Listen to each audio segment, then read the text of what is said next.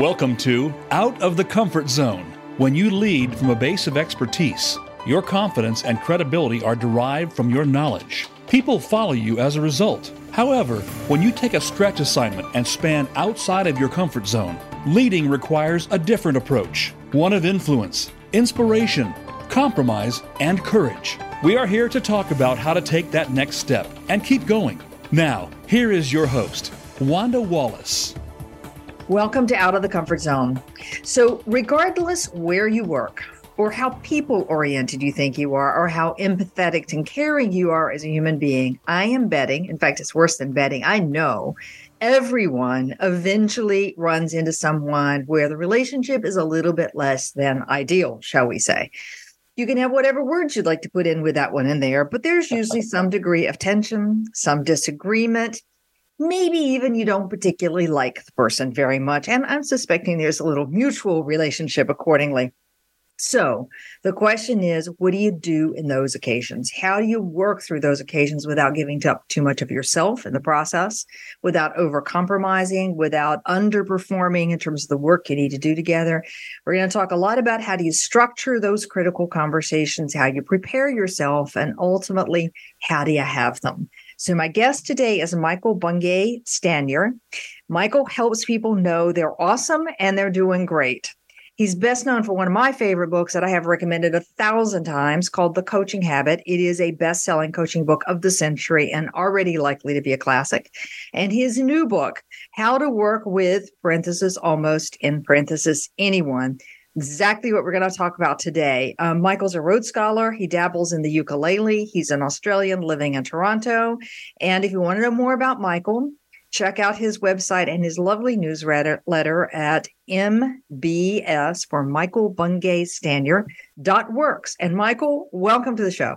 That is a lovely introduction. Thank you. And I thank you also for promoting and mentioning the Coaching Habit book. That's kind of you. I have done uh, well. I've recommended it. I can't tell you how many times. I just think it's an awesome book. So anybody listening should go buy it. If you want to know how coach is a manager, this is the answer for you. All right, Michael. I have to ask the first question. I know you've written a couple of other books between the coaching habit and this one, but why this topic? On the surface, this seems like a big shift. Teaching managers to coach to how do I work with anyone? What led to that? Well, uh, I, I can point to three different things. One is I think this book does grow from the same soil as some of the other books, which is how do you make more human connection in the work that you do? And I think being more coach like, staying curious longer, which is the heart of the coaching habit book and its sister book, The Advice Trap, that's what that's about, which is like yeah. when you ask a great question, one of the things you're doing is you're empowering the other person, but one of the things you're doing is you're staying kind of a more human to human connection. Right. Then, if you step back a bit with uh, this book, you're like, actually, working with people is both massively rewarding and massively tricky at the same time. You know, it'd be like, who hasn't said work would be terrific if I didn't have to work with all these people all the time? We've all had that moment.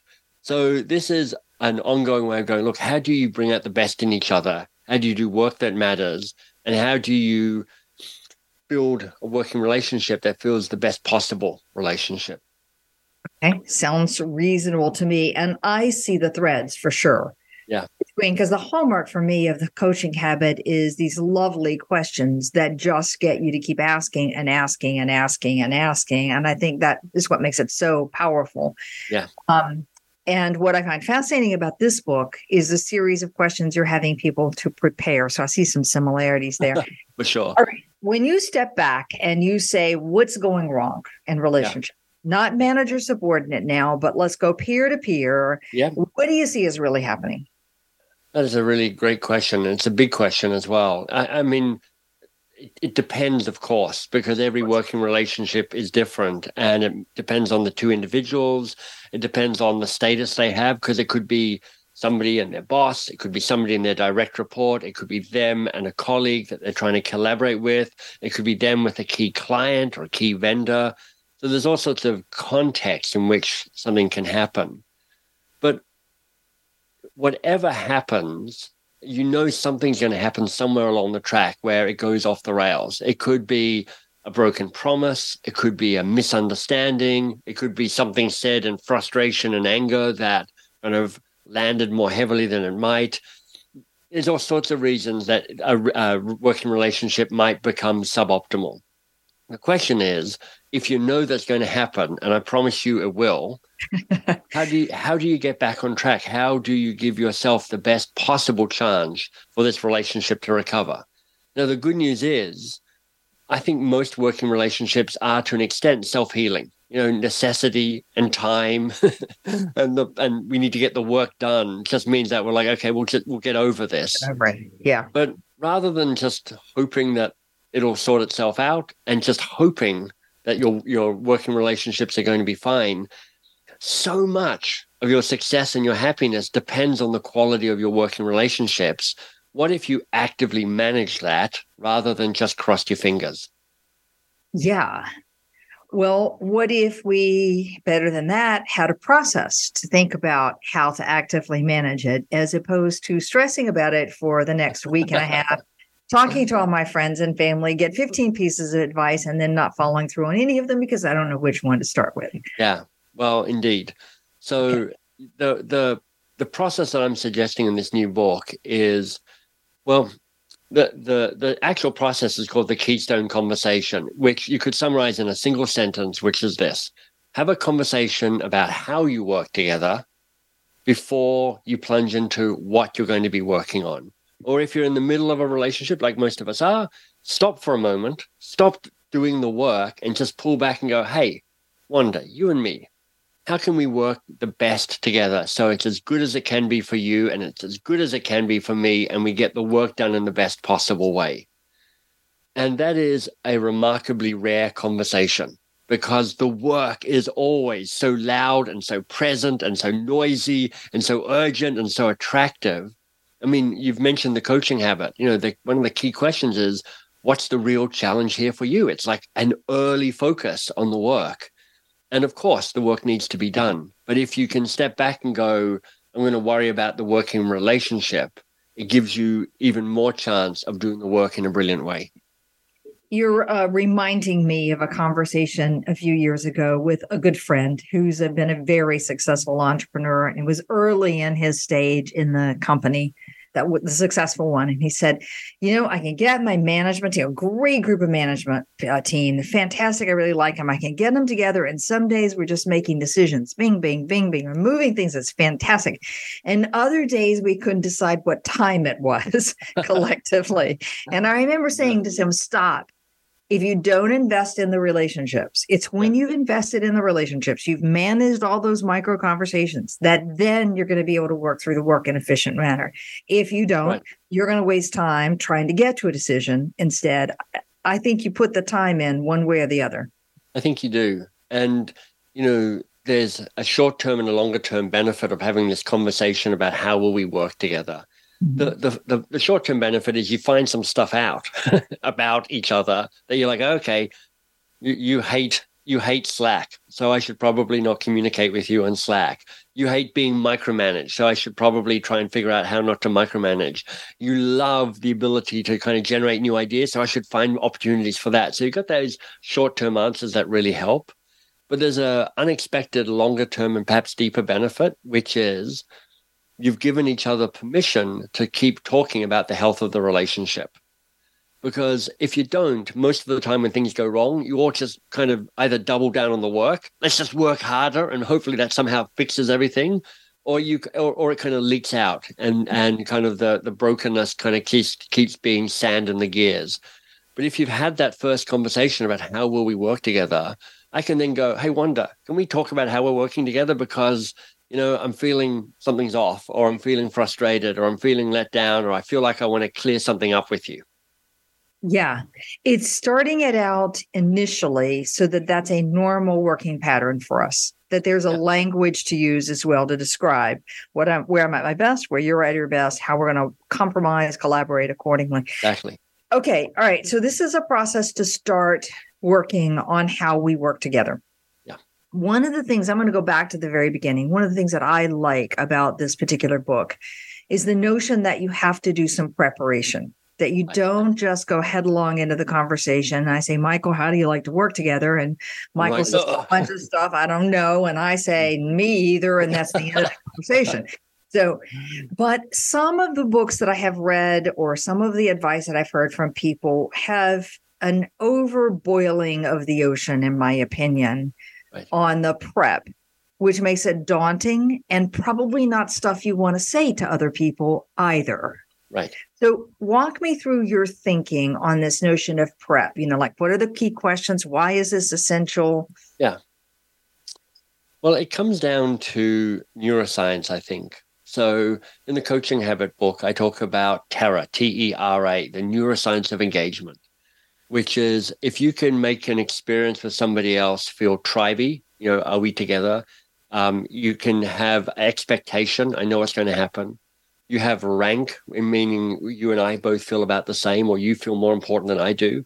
And autonomy, you've got choice then you're going to feel more engaged. You're going to feel more like stepping towards me rather than stepping away from me.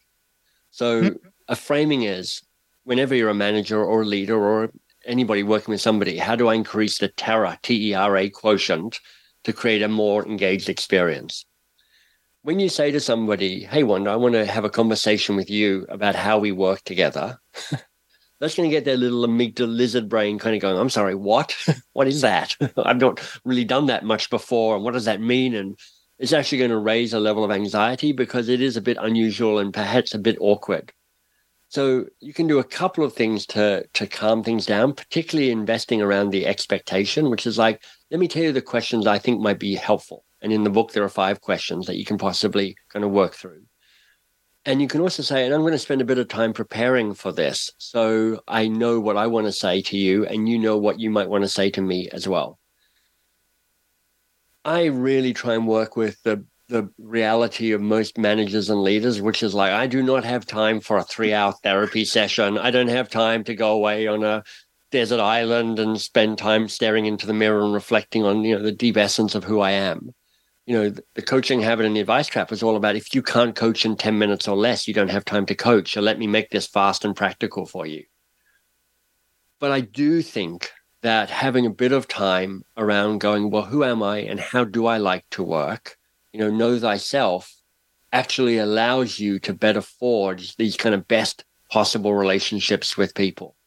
Right. Um, you know, another way of framing to this one is to say, look, building adult to adult relationships mm-hmm. is a really powerful thing to do with the people with whom you work. Well, what's an adult to adult relationship? Because it sounds good, but it also sounds a bit kind of therapy. Yeah. Um, well, here's how I frame an adult to adult relationship asking for what you want, knowing that the answer may be no. But you need to know how to ask for what you want. You need to know what you want.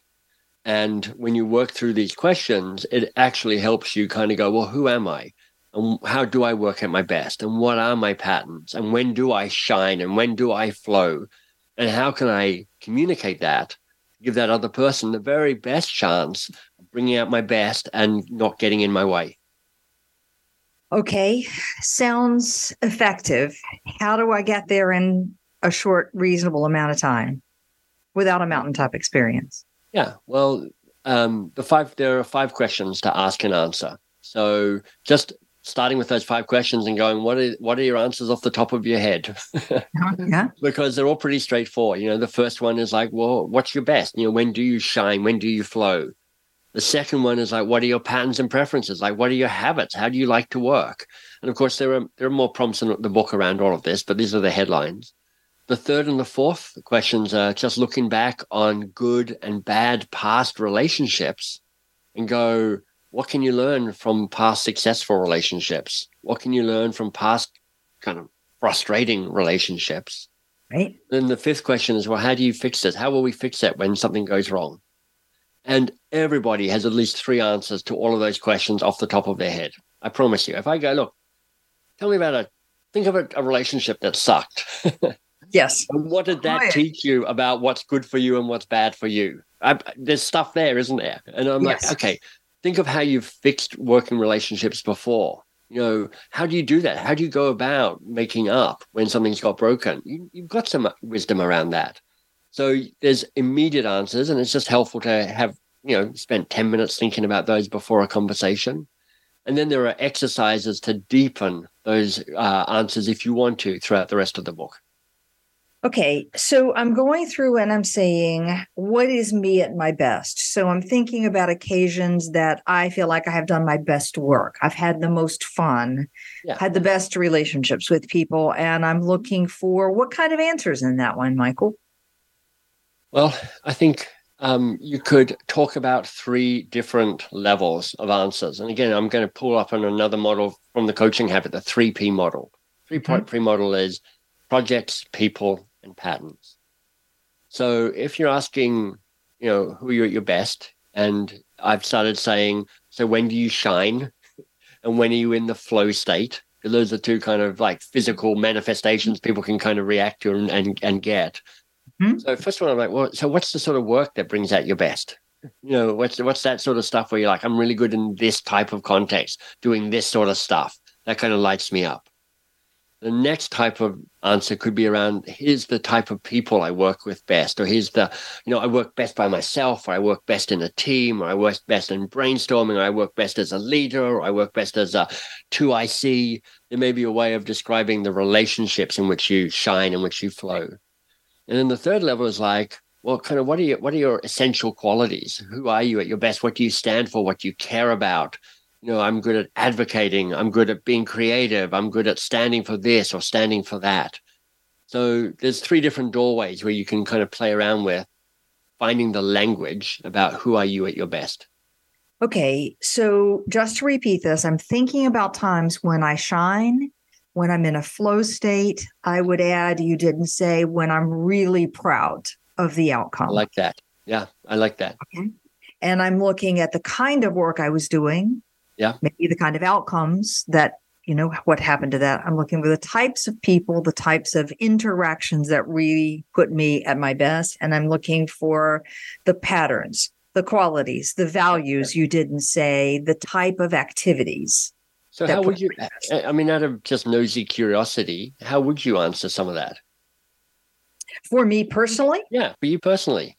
Uh, I am at my best without a doubt when there is a new idea to do something with. So yeah. it's not pure brainstorming. It's an idea that we're going to twist and shape and form. Mm-hmm. I'm best at doing that with a couple of other people. And there are some particular qualities of those other people that make it very effective. Right. And when we've got the time and space to explore, to come back, explore again, come back, explore again, and really shape something that's going to have meaning. That's me at my best. I hear you. And I love how articulate you are and if I was going to be working with you, I'm like, how useful that is just to hear that from you right away. Because I'm like, first of all, I get this immediate, I mean, I kind of getting a little kind of goosebumps sort of, but this kind of hit from you because you you really kind of amped up as soon as you started talking about that. You I could see, I mean, you've got good lighting anyway. You look fantastic, but you kind of went up another level in terms of shining and kind of saying that just as you talked about that. And then in the book, there's an there's an interesting distinction around what you're good at and what you're fulfilled by, and that's something to potentially tease apart because um, so often we get a little bit trapped by our competence, the curse of competence. Yeah. Like one like you, I am really good at starting stuff and I love it. That's where like I'm I mean I'm like at the start of it, I'm like rubbing my hands going, Oh, there's adventure ahead. I'm up for that. I'm pretty good at getting a project across the finish line, but it is not a source of joy for me. So I'm like, I would say to somebody, look, I'm good at this, but if you can find somebody else to kind of close it out, then that's going to work better for me and better for the other person. I can do it in a pinch, but I'd rather not. And mm-hmm. that's also helpful because so often we project onto others. If you're good at it, you probably like doing it. And right. that's actually not the case. Yeah, I, I resonate with that. There are so many things that I can do and do quite well. I don't enjoy them. Yeah, and I exactly. will avoid them. Like that'll be the last minute thing that comes up for me. And you're right. I do get jazzed and excited by this. I can also tell you though that go right straight to one of your other questions. The worst relationships, the worst yeah. working relationships are people who don't want to think with me. Right. They want to go off and think by themselves and come back with a finished product. Not my cup, no, not is I'm going to struggle with that one always. I can do it. I've learned to do it, but you yeah. see where the two ties come. Why it's so important It's starting with what's your at your best. So that that question is called the bad date question, And um, it's like, what can you learn from past frustrating working relationships? And the obvious place to go is just where you went, which is let me tell you about these type of people yeah. and what they do and what they say and what they don't do and what they say that drives me nuts and is frustrating. And you can kind of get head up about it because you can imagine these people and you're kind of having flashbacks to those experiences. But I think often it's powerful to think about, well, what's your role in those past un unflattering, frustrating working relationships. What did you say and not say? And what did you do and not do? So if you were to think of the working relationships where you felt a bit trapped mm-hmm. and you mm-hmm. went, this is how I get trapped, this is how I contribute to that, how would you answer that, Wanda? Um, by pushing my way. Right so easy to do. I get frustrated and then I come at it a little bit harder. it's so hard to ramp back from that and to create the space that's needed. Got it. That's one. See, I'm sure there's a hundred others that I haven't thought of, but that one I'm aware of. And so I love that you're role modeling.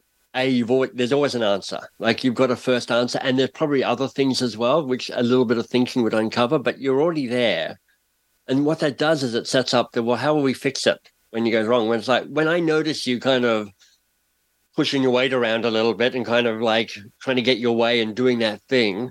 And I'm feeling a bit frustrated about that because I, I'm not good with people who are too pushy. Well, how will we notice that? And how will we say it to each other? And how will we fix it? Because I want to keep working with you. And there's going to become this moment where actually I go away and have some ideas and come back going, ta da. And you're like, ah, that doesn't that doesn't work best for me. So I'm going to kind of muscle in, and I'm like, what the hell's going on with Wanda? She's muscling in, and suddenly we're we're a little bit broken even with our best intentions of trying to make this work now we've got permission to go hey i'm noticing this are you noticing this what do we need to do to reset to get back to the best possible relationship the best version of what we can come up with okay so for these this prep question i'm looking at me at my best when I shine, when there's flow, when I'm proud of the work. I'm looking at the projects, I'm looking at the people, I'm looking at the patterns. I'm looking at my preferences, my habits. So, any assessment tools that I might have ever taken give me language to think about those habits and preferences. I think it's why we like it so much. Yeah, I'm looking the, at the mechanics of how you yeah. how you work often. Yeah, yeah. Um, I'm better at the morning. I'm better in the evening. I'm better, whatever. Yeah. I don't like email. I do like phone calls, whatever those cliches. Whatever, whatever it can be. It's like I like I like meetings that are seven minutes or less, or whatever you know, any of that sort of stuff. Where you're like, I, we we assume that the way we work is common sense, and it's actually not. It's we've we've kind of got our tweaky things over over time. So um, this is about kind of going. Let me just tell you some of the mechanics. So in case where we overlap and where we don't overlap. Okay. And then I'm looking at the good dates, the good relationships, the ones that have really been a joy, fun, put me in flow. They yeah. give, they leave me feeling fulfilled. Right. And I'm asking, what was it about those relationships and what was my contribution? Yeah. Because okay? one of the key, the key mechanics in this conversation, Wanda, is to both ask and answer the questions. You know, this work kind of has its origin in the work of Peter Block, and he mm-hmm. called it social contracting, which is not the great title for me, but the powerful thing in that title is contracting because a contract is an equal exchange of value. And so you need to not only be going, well, tell me about your best relationships, but you also have to say, let me tell you my best relationship. So there's this exchange of information. So you both go, we know more about each other now. What are we going to do with that to amplify the very best of who we can be? All right. So, and I'm also looking at the bad relationships, the things that were broken, the bad dates, as you like to call it. And I want to look at my role. What is it that I contribute in that? Exactly. Right. And then we want to shift to what are we going to do to fix it when things go wrong? Because they always go wrong. They always go wrong. Always go wrong. Some always goes wrong, just guaranteed. And you're giving each other permission to talk about it when it goes wrong and to try and be committed to repairing it when it goes wrong because just like there's that amazing research that says if you're a retail brand and you kind of make a you screw up with a customer but you do a really good job at fixing it they become more loyal to you Yeah. I mean, it's one of those perverse things where you're like, if you're smart as a retail brand, you should build in a mistake that gets solved brilliantly as part of your customer journey because they're like, let me tell you, they did this, but then they did that. I love them. it doesn't make any sense really when you think about it. But there's something true here, which is if you have a relationship that goes through a, a, a rough patch and you figure out how to get it back on track, you are both now more committed to this working relationship. Because there's a sense of possibility. There's a sense of Right. humanity in it. There's a sense of, I mean, I think we all appreciate when somebody recognizes they messed up Yeah. and admit it. That's the humanity, the authenticity. the, but the vulnerability and the resilience and the shared responsibility for taking it it's kind of a expression of an adult to adult relationship which is we think this is important enough to get it fixed Right, right. It, I have to make a pause here just because it's a funny reminder. Um, when I was defending my dissertation, don't ask me what year that was. It was too many years ago. But anyway, I remember some advice I got from someone else who just finished their dissertation, and they said, "Put a flaw in your dissertation." Right so that when your committee finds it, you can go, Oh, right, you were right. Well, here's the way to fix it. And everybody is happy. They found the love that. mistake. You can think on your feet. Same idea here. I've got, a, I've got a, a story similar to that. Running a training session in front of a, a group of trainers, so they're the worst crowd because they're like, "We're just going to judge you." And I was doing everything I could to impress them. I did a magic trick, but it didn't work, and it ended up, to cut a long story short, me sliming myself with orange jelly. Everybody at the end of the session was like, "It was fine, but Michael, get a new magic trick." I'm like, "Brilliant!" I distracted them with that thing, and they missed all the other flaws in the training. So, not dissimilar from your dissertation story. I got that one. I got that one. Okay. Um, now the process for this one is I'm going to collect these questions and then I'm going to say to somebody else, I like if I were working with you, Michael, I'd like to talk to you about how we work together. Yeah. Here's some questions I'm thinking about that I think we should talk about. Yep. Why don't you have a think about for yourself? Yeah. Before we sit down. Yeah, or it, it depends on the on it depends on the nature of the relationship. Like when I am setting up with uh, like a vendor, for instance, um, I'll just say before we get into the contract and the work I want you to do and and how we want to figure this out, just tell me what what does it being a great client look like to you? Tell me about the best client relationships you've had, and now tell me about the worst ones. Now let me tell you about what a great vendor is to me, and now let me tell you where I get really frustrated with vendors. And they're always a bit taken aback, but we get into a conversation. And again, it's useful exchange of information right at the start, but it also allows me to come back and go, let me tell you why you're not living up to what a good vendor is for me. Or they can say, Michael, you talked about we need we need a timely response to our stuff and you're bottlenecking us again. what will we do about that? So it gives us permission to keep caring about the relationship. So Right. you can do preparation, but you don't have to. You can leap right into it. right into it. But these, and so what's interesting is there's a whole set of questions and a set of exercises and a deeper dive, and you can take it as shallow or as deep as you want to do. Right. All right. Um, I want to spend more time talking about how do we fix it, but this seems like a perfect place for a break because when we come back from the break, what I want to talk about is how does this conversation really work? Script for me how it flows, and then I want to come back and talk about repair. Perfect. My guest today is Michael Bungay Stanier. The book that we are talking about is How to Work with Almost Anyone. And if you hadn't gotten the message already and you don't know the coaching habit, add that to your to do list as well. We'll be right back.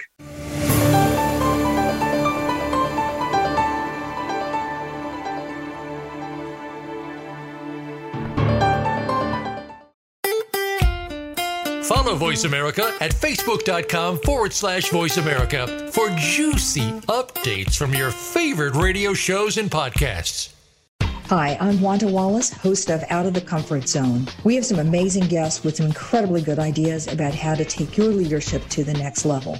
But I find people are looking for more practical ways of implementing those ideas. So we've created an individual subscription service specifically to focus on how to apply. You'll find more about that at www.outofthecomfortzone.com. We have two additional subscription services one for the social group that want to exchange ideas and perspectives with a group and talk about career advancement.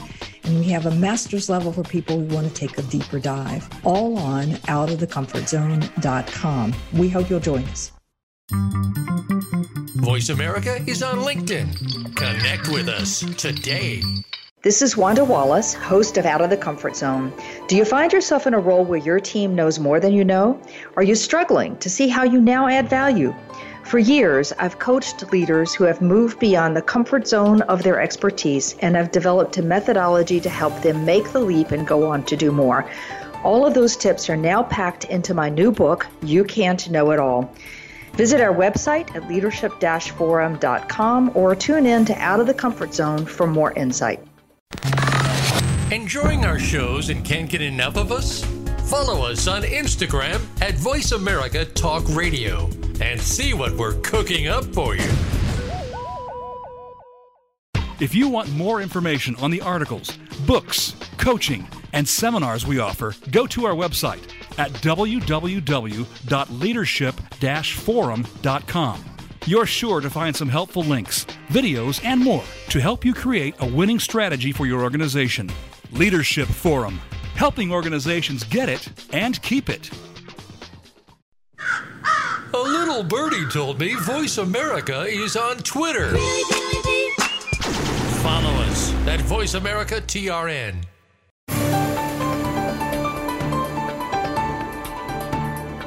You are listening to Out of the Comfort Zone. To reach Dr. Wanda Wallace or her guest, call into the program at 1 866 472 5790. Again, that's 1 866 472 5790. You may also send an email to wanda.wallace at leadership forum.com. Now, back to Out of the Comfort Zone. Welcome back to the show. With me today is Michael Bungay Stanier. The book we're talking about is How to Work with Almost Anyone. And if you'd like to know more about Michael's work or subscribe to his lovely newsletter, you can check it out at mbs.works. All right, Michael, we've been talking about the need to do prep. Deep prep or light prep, either way, we're looking at for when people are at their best, when they're in flow, when they shine, when they're proud of their work. We're looking at patterns and habits, the mechanics of how you like to work. We're looking at you with your best relationships and how you contributed. We're looking at you at your worst relationships and how you contributed. And we have some ideas about what we should do to fix it when things go wrong. All right. So I've done my homework. I've suggested to my counterpart that they do a little bit of homework. We're sitting yeah. down. Now, what do I say? How do we structure this conversation? Well, I think the your starting point is to invite them to that conversation. So, as we said before the break, you know, there's a way you can just launch into it, depending on the type of relationship. But often, as a way of reducing anxiety and helping people be their best in this conversation, it's like give them a bit of a head heads up, like come to the thing. It's not a big deal, but it's really important that we figure out how work to work best together before we plunge into the actual work. Then I think the starting point is to go, look, how do I make this feel safe and less awkward? Because sometimes it feels a little unsafe and sometimes it feels a little awkward. And there's a few ways of doing that. Honestly, the the easiest way to make it feel less awkward is say something like, This is going to feel a little awkward. and just to acknowledge that we don't talk about this very often.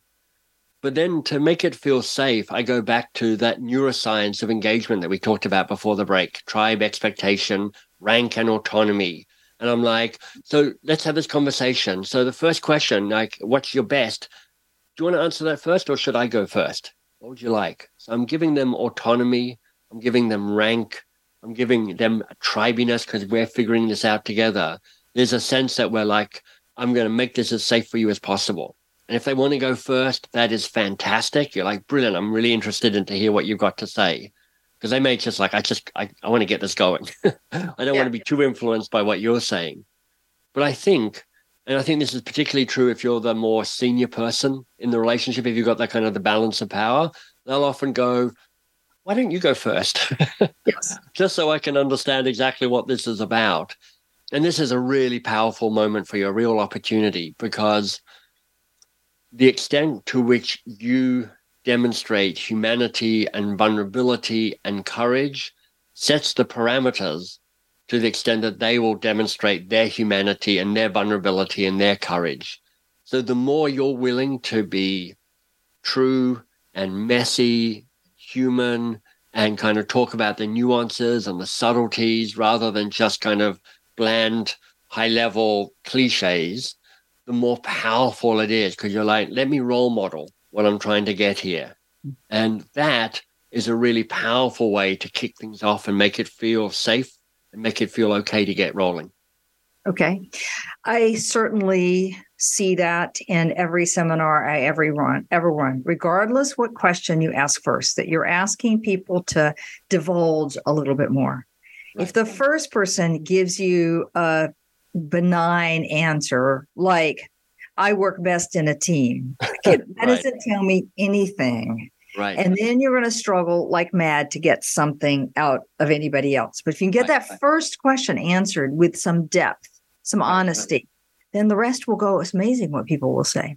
Yeah, you know, it is. Um, you know, you know, when I asked you before the break, you know, so what? Yeah, want to answer that question? What is you at your best? And you're like, oh, yeah. You know, I, I, I, you know, you got into this. I love the start of it. Well, not when we're brainstorming, but when there's like all, or possibility, and it's me and two other people, and we're on this journey, and we're going to crack it together.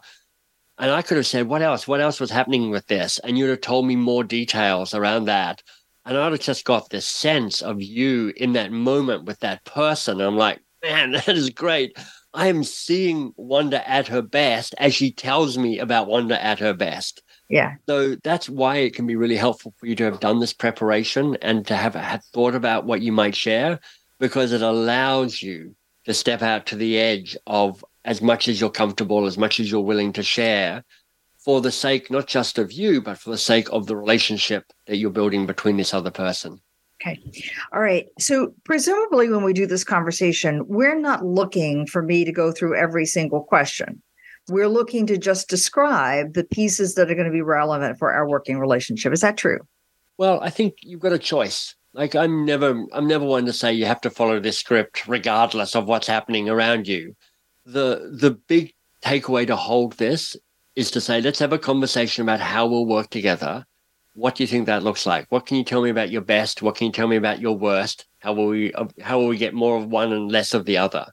So you can frame that in any number of ways.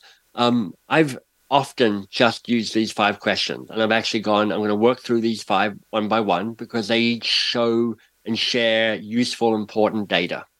Okay. And, you know, when I was writing this book, you know, I started with more questions and I'm like, what's the least number of questions that could uncover the most amount of content? And I think these are the five questions I suggested. So you can follow these as a script and you don't have to. Sometimes okay. one question opens it all up and you just have a really good conversation and you cover all that needs to be said. Okay.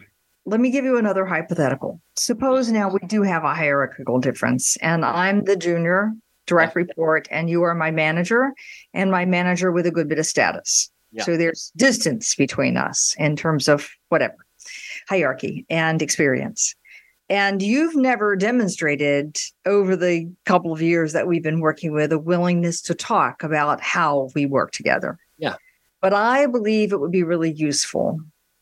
Coach me through how I start this conversation, please, and find the courage to start it. Well, I think the starting point is to understand what you're striving for. And you're striving for the best possible relationship. You're not striving for the best relationship you're not striving for an amazing relationship. You're like, what's the best possible relationship that we could have?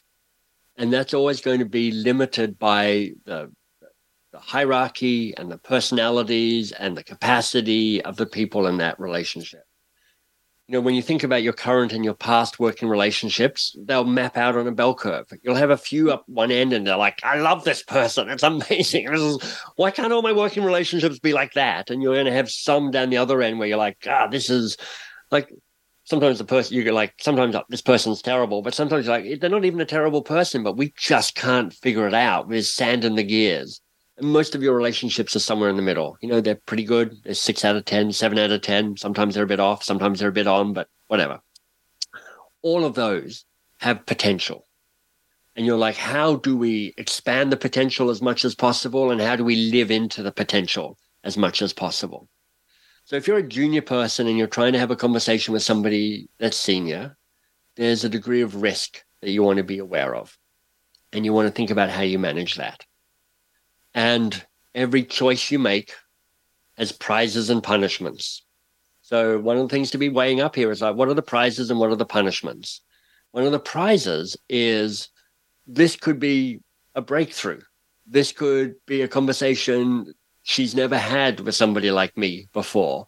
Um, this could accelerate me working with a senior person in a way that just grinding away in the hierarchy, hoping I get noticed, won't happen. Mm-hmm. Part of the punishment might be the person going, "Who are you? and why? And why are we having this conversation? And I don't want to talk about this." Mm-hmm. Um, and you want to weigh up to what extent you want to take that risk. And you know, I've painted it in generic uh, uh, strokes, I often think there's less to lose and more to gain than you might realize in a conversation like this. Because often it's like eh, the worst that happens is the person goes, I'm not sure what that was about. The best that happens is you crack a relationship that you've not yet cracked. And it kind of accelerates you into a, a new type of working with somebody who is senior and has influence and has experience and who has some degree of influence on you in your career. Okay. Um, and how about if we've been working together for five years? Yeah. And it's okay. Is it still worth having these conversations? Well, that is the question. Is it worth having this conversation? And um, I think oh, there's a range of answers that are actual right. One is like, no, this is just not, this is absolutely not worth it. This is not a hill I want to die on this feels broken or of no interest or just not worth it.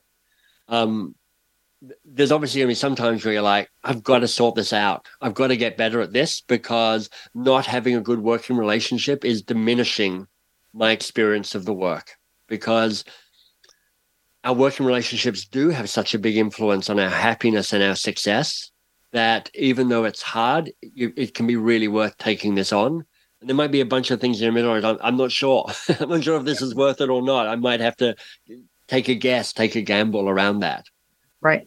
I am working with three people at the moment, all of whom are so frustrated by some key working relationships yeah. That they are nearly ready to quit and leave the organization. Right. It seems so, to me that before you quit, you are to try the conversation and see if you get further down the line. Yeah. So, so um, you know, if you're at that point where you're like, I'm I'm really frustrated, I'm going to quit. I mean, it's it's worth saying, is it just that relationship? Is it just that one relationship that's driving you nuts? I mean, there's that well-known saying, people join organizations, but they leave managers. And you're like, you know, I like the work, I like the culture, I like the organization, I can't stand this working relationship. Then you're like, I need to potentially try and fix this and give it my best shot because it might be recoverable. It may never be brilliant, probably won't be. But mm I'm like, how do I make this bad relationship tolerable? How do I remove some of the gross negatives about the thing that is most triggering and most frustrating and most irritating around this? Um, is it fixable or is it not? And it, it might not be, but it might be worth giving it a go because definitely if you're at a point where you're like, there's not much left to lose here, then it'd be like, well, You've got nothing left to lose. Why not give it a, a crack? I often say people do their best work when they have nothing left to lose. So, okay, that's when we take our risk. All right, so let's talk about the fix it. So, yeah, let's yeah. say we were clever enough to have had a beginning conversation about yeah. how we wanted to work together. Let's say it's on a big project, or let's say we're peers and we had some exchange, and now it's just not working so much. How do we go about fixing that? Well, somebody has to be brave enough to say it, to kind of point to it and, and acknowledge where it might not be, where it might have got broken somehow. And that's always a tricky moment because if you're feeling upset and angry and betrayed and frustrated, whatever it might be, however it might be manifesting, you, you're you're not thinking straight. Um, so part of it for me, Wanda is a discipline to go, what do I need to say to this person to acknowledge what's going on? And I use a, a model I think derives from nonviolent communication from Marshall Rosenberg. And I try and take the swirling mess that's in my head of all the stuff, and I try and put it, the, the elements into one of four different buckets. First of all, what's the data? What are the facts? What actually happened? Secondly, is what are my feelings? I can never remember Brene Brown's 73 feelings from the Atlas of the Heart, so I go with five mad, sad, glad, ashamed, and afraid. That, that gives me a start. Then I go, what are my judgments? And oh man, there are so many judgments. When something has gone wrong, you just you you become a judgment generating machine. You got judgments about them for sure. You probably got judgments about you and your role in this and how you did stuff that you shouldn't have. And you got judgments just about the messed upness of the whole situation. So three different perspectives on the judgments. And then the fourth element is what do you want or what do you need? And when you untangle this or decant this into four different buckets, you've got some choices now on what to say because you don't want to say all of it. Most of those judgments you don't want to put out into the public. You're like, what's going to be useful here? In my commitment to a best possible relationship, what's useful to share? And often it is the data. Often it is a few feelings and judgments, but ones that are less accusatory and more about how you're doing. I, I'm frustrated because it seems to be a repeating problem. That's a feeling judgment statement. You know, I'm I'm sad because we just can't seem to figure this out. That's a feeling judgment statement. But then for me, the key, the thing that often unlocks this is knowing what you want or what you need. I think we resist these kind of feedback moments less because of the you know the scariness of the conversation the fear of conflict the fear of tears and more because we haven't quite articulated what what you're asking for and i think if you go i want you to stop this or i want us i want to do more of that or i want to get this relationship back on track or i want to figure out how to get over this hump that becomes a really powerful statement. And once you figure out what you want to ask, what you want to say, what you want to shift to be different, the rest of what needs to be said becomes more obvious. Yeah. I find to echo that so many times when a relationship is broken or there's frustration with a manager and you say, What do you want this person to do differently? I just gave you a magic wand. You could have anything happen. What do you want? And this is in the privacy of a coaching conversation. So it's a yeah. safe territory people don't have an answer. In fact, what they say is something very generic. I want them to get it. Like, right, what, exactly. what, does that mean? I just want it to change. Uh, kind of. I like, want them to be like a, a different human being. Yeah. right, so, which is fine. You can say wish that, but I think your point is let's get down to what I need yeah. from you tactically, yeah, or what I want from you. That's right. And the other the other tool I'd offer up here, Wanda, is a question that's rapidly becoming one of my favorite questions. And it's a question to be had with the other person that you're in working relationship with as a way of uncovering what might be really going on here. And the question is this what needs to be said that hasn't yet been said? I recognize that. Yeah, it's so good because if you can ask that and then be quiet, it just invites forward that stuff that is small, whispering. They're not quite sure if it's real. They're not quite sure if it's true. It's that chance to more preemptively find where things are at risk. Things might be unspoken and kind of brewing and going, let's get on top of that fast. So, you know, I I have two teams effectively that I manage, one for one company, one for the other.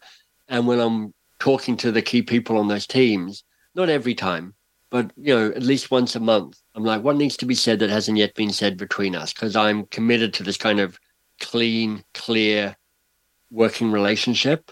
Mm-hmm. And mm-hmm. as the person who has more weight and more seniority in, in both of those relationships, I've got to create the space to give them the opportunity to say the stuff that it just hasn't been the right moment yet.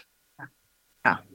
I recognize that as a, a variation of a question from your coaching habit. Right. What's really going on here is the yeah. question from yeah. your coaching habit that exactly. tries to get at what the what is really there.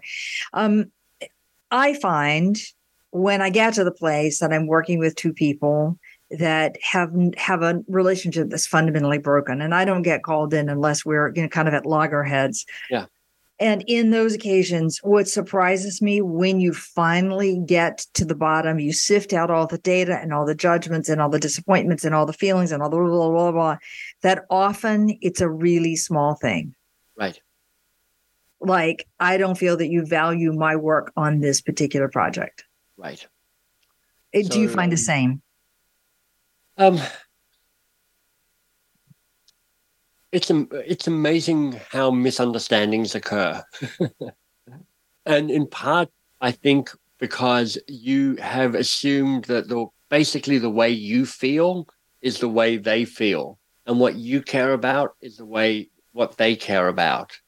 And part of why you're setting up the Keystone conversation is to uncover difference. It's it's like both a reminder of your shared humanity and commonality, Mm-hmm. Starting with like, we both want this to work. we both want this to be as good as it can be. And we've got so much in common. But also, there are just different things, different weightings, different things that are. So when you have that conversation about, tell me what we can learn from past successful relationships, one of the things is they, you know, I'll use a bit of jargon, but they they understood my love language, and mm-hmm. so they appreciated me the way I needed to be appreciated. Mm-hmm. And I'm like, so Wanda, let me tell you how I like to be appreciated. let me tell you what I want you to notice and say, nice job with. Um, because I know I'm like, that's really helpful because I'm terrible. I, I normally never notice that stuff, but now I'm like, make a notice of, of recognizing this and Wanda. And, you know, sometimes the, relationship breaks because they, I'm not acknowledged. I'm not appreciated and that you and you might be you're just not being acknowledged or appreciated in the in the style that actually chimes for you. Sometimes it's a bigger betrayal. I mean, sometimes it gets broken because you know somebody's a psychopath and they're they're deliberately undermining you and they're kind of up to all sorts of shenanigans. And I'm like, that's that's not a misunderstanding. That that's probably a broken relationship. Um, but so often there's a there's a, an ability to reconcile if you can figure out that small stuff. So in these repairs, is it good to say I'm sorry? Assuming I mean it, is an apology a useful thing or not? Well, there's there's there's conflicting research on this. So, um, and I'm thinking of research I read about in the HBR recently, where it looked at CEOs who made apologies um, for something that their organization had done, and it actually reduced their credibility to the to the broader community. So you got that on the one hand. On the other hand, and this is my bias as much as it is backed up by research, which is, you know, I'm kind of the Brene Brown school, which is like vulnerability is an act of strength. you know, mm-hmm. vulnerability doesn't mean being uh, giving it all up. It means around understanding what your boundaries are, understanding how to be generous, how to be kind, how to show as much of your humanity as possible. And I think an apology is often an act that contributes to all of that. There is a way that, well, the, the language I often use, I got taught this by a coach of mine, was you need to, you're responsible for your side of the table. There are two things going on in this relationship, and you're responsible for you and your actions and your behavior. You're not responsible for all of it. It's a joint responsibility. Right. So sometimes uh, an apology can be a move back into a kind of victim uh, role if the mm-hmm. thing becomes dysfunctional. If you have, you know, using yep. drama triangle, the right. persecutor, the victim, the rescuer, an apology can be you bouncing between victim and rescuer to somebody else in the persecutor mode. So it can be a bit dysfunctional. But if there's a way for you to kind of in that adult to adult moment to make an apology, that can be an extremely powerful thing. Great.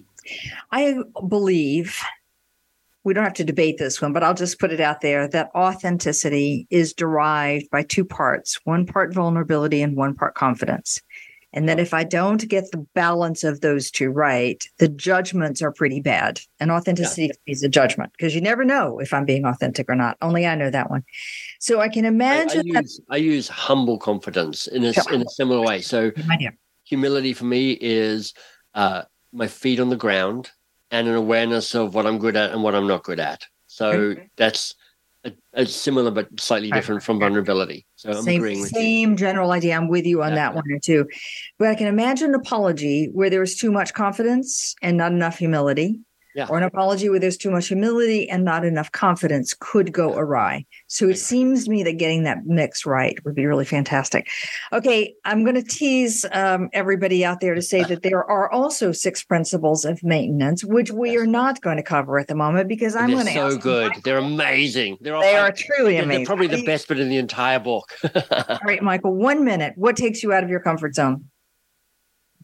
Uh, you know, conflict still takes me out of my my comfort zone. It's you know, as they say, Wanda, you you teach what you need to learn, and I am still learning how to be present to conflict. That my friend Liane Davey talks about the good fight. Like, how yeah. do I have the good fight? Yeah. How do I bring that forward to kind of go? We need to sort this out. We need to clear the air around this, and I'm still like a bit nervous about that. I, right. I'm, I'm I, I do it more than I've ever done it before. But is it part of my comfort zone? It's definitely not part of my comfort zone. I'm still figuring my way through that. Fantastic. I love that. And I do it anyway. And part of why I write about it.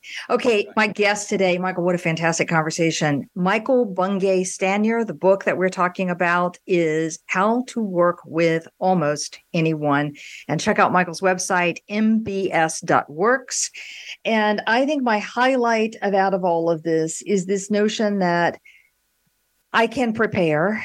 I can prepare in particular ways but I can just launch a conversation that says, how do we have our best possible relationship and work together so that we get good work done? Michael, thanks for joining us today. Linda, thank you. You're a wonderful host. Thank you very much. And everyone else, join us next week for another episode in Getting Out of Your Comfort Zone.